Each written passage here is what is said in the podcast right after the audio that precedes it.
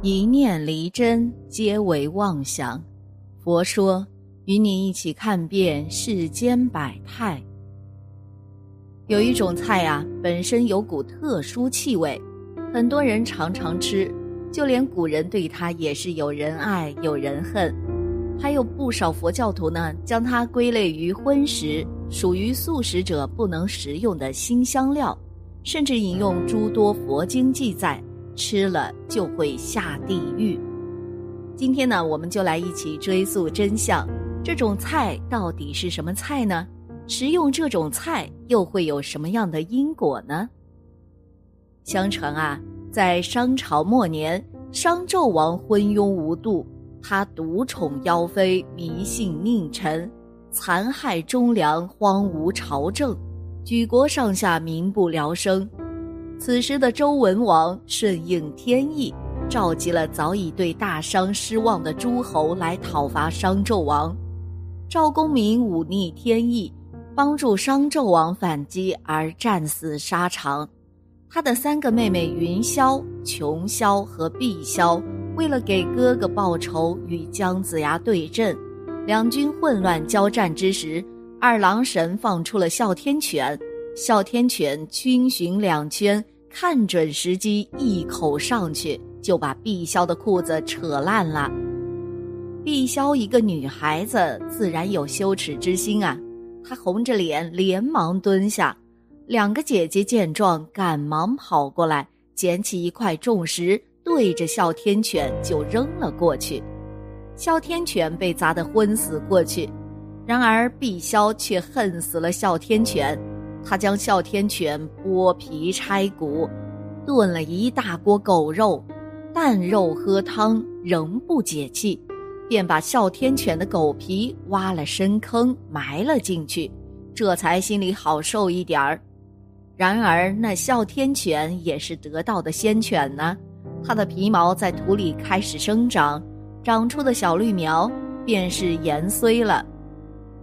南朝想和北魏搞好关系，便派使者前去，北魏则举行宴会招待以尽地主之谊。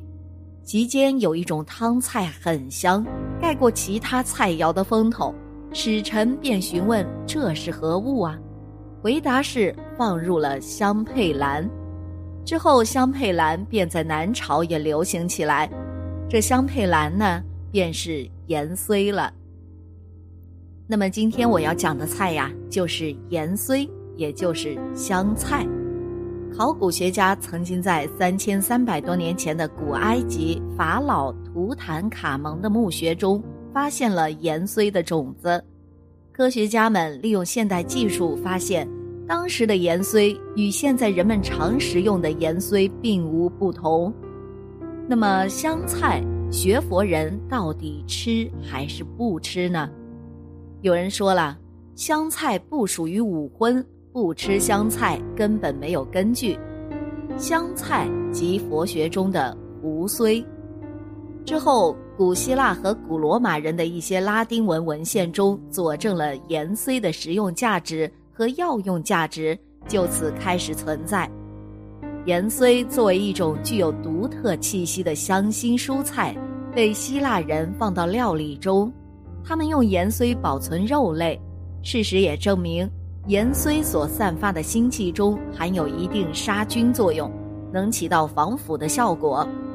古罗马人还将胡萝卜、土豆、洋葱等食物一同炖煮的汤里加入盐荽和香芹，在增添风味的同时医治肠胃不适的病人，或在寒冷季节来临之时以香菜肉汤来预防生病。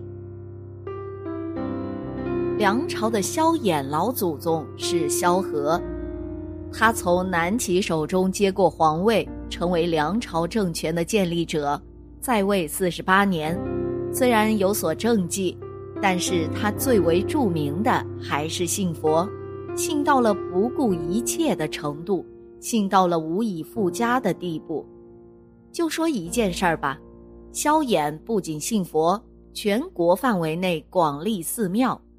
南朝四百八十寺，多少楼台烟雨中，说的就是这个。而且他自己想当和尚想得发疯啊，曾经前后四次放弃皇帝身份，跑到同泰寺敲木鱼去了。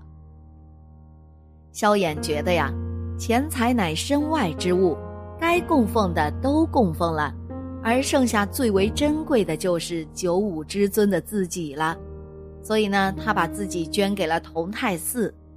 大臣一看，这不行啊，群龙无首，大梁要完呐、啊，所以就掏空国库拿钱去赎，萧衍这才回宫。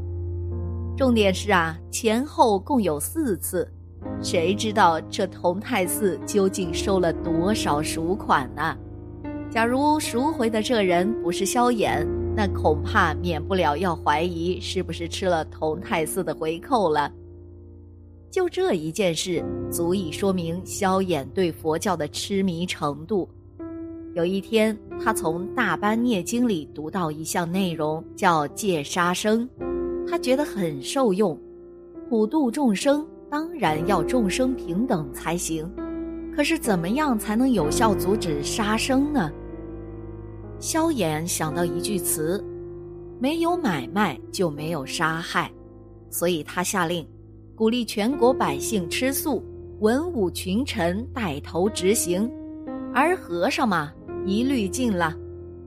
从此后，中国的和尚便从梁武帝这儿攒下了传统，秉持素食主义，不再吃肉。这很有意思，果然皇帝才是古代社会的领主，凭一人之力就能扭转一个宗教的传播形式。只是明白此间道理后，以后可能无法再正视葱姜蒜了。海涛法师曾开示说，一般大蒜、韭菜、葱是不能吃的，至于香菜呢，是因为有一派的讲法说，鬼神很喜欢附着在香菜上面，比较容易招鬼神病。我还特别把香菜拿去问有禅定功夫的法师，看后确实有鬼道，鬼喜欢香菜的味道。还有一种讲法说，香菜也是五行之一，后来我也去查证过经典，好像是如此的。所以你吃香菜呢，鬼神就会干扰你，跟葱、蒜、韭菜一样。你现在听我讲了，怎么办呢？不能吃香菜了。当然，看你修到什么阶段。如果你不在乎，就算了；如果你很在乎，就不要吃了。如果你供养出家人，就不要供养香菜这类食物，因为这个本身是一种欲望，对于口味的执着，那不是一种营养，对不对？因为加了香菜，味道就比较香一些，跟加蒜头一样，吃了蒜头就感觉当时味道好一些，但你回头再来闻那个味道啊，简直受不了，有这个意思吧？盐虽在佛道两家，却不是蔬菜品类。华严经里曾说，食此菜者，生生之处，不睹诸佛，被人憎极。意思是吃了盐虽的人，一生也看不见佛，与佛无缘，还会遭到他人的憎恶。可见啊，在佛教中食盐虽可谓是罪孽深重。道教也把盐虽归为五荤之一，甚至有用盐虽沾了雄黄酒撒在受了惊的孩童身上以驱魔的说法。盐虽在道教里竟然连鬼魔都嫌弃，就连在基督教中，盐虽同样被认为是具有刺激性的，会激发人陷入无穷欲念之物。对于专门修密法的持诵密咒者，特别是在经过具有一切显难之处所时，亦或结界做火供时，以防其咒术失败，建议啊，不要食用香菜或油菜等。如果从医学角度来说呢，香菜久食可能会令人多忘，根发痼疾，但香菜又有祛风、透疹、健胃及祛痰、降血压的功效。因此佛教徒可否食用香菜，还可取决于个人体质和个人意愿。可能有些善信认为，不就是吃个香菜嘛，就为了一口香菜争来争去，难道少吃一口香菜又能怎么样呢？如果到最后真的能吃，我也只是少吃几口香菜而已。虽然说少吃几口香菜确实不是大事，但如果我们把这些小问题都不能有个妥善的认知，类似这样的问题在几百年后可能会愈演愈烈，可能那时的善信啊都去守外道戒了，而忽略了真正的律藏。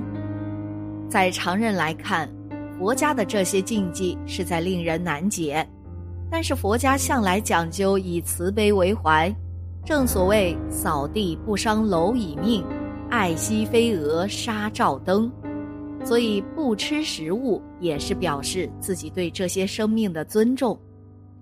我们学佛人鸡鸭鱼肉都舍不得吃，一口香菜还有什么舍不了的呢？再说贪着滋味也是罪过呀。从医学的角度讲，吃香菜能损人精神，令人多忘，一点儿也不宜修行人食用，请您善思维。修学净土法门虽然能仗阿弥陀佛的愿力往生西方极乐世界，但是佛力再大也不如你不造业，刀伤再好也不如你不拉口子。同修们可不要贪着香菜的美味，误了自己的一生啊。大律有明文规定不得食用，果报甚重，望大家慎重慎重啊。好了，今天的节目呢就到这里了，希望此次相遇能给大家带来收获。如果你也喜欢本期内容，希望大家能给我点个赞，或者留言、分享、订阅。感谢您的观看，咱们下期节目不见不散。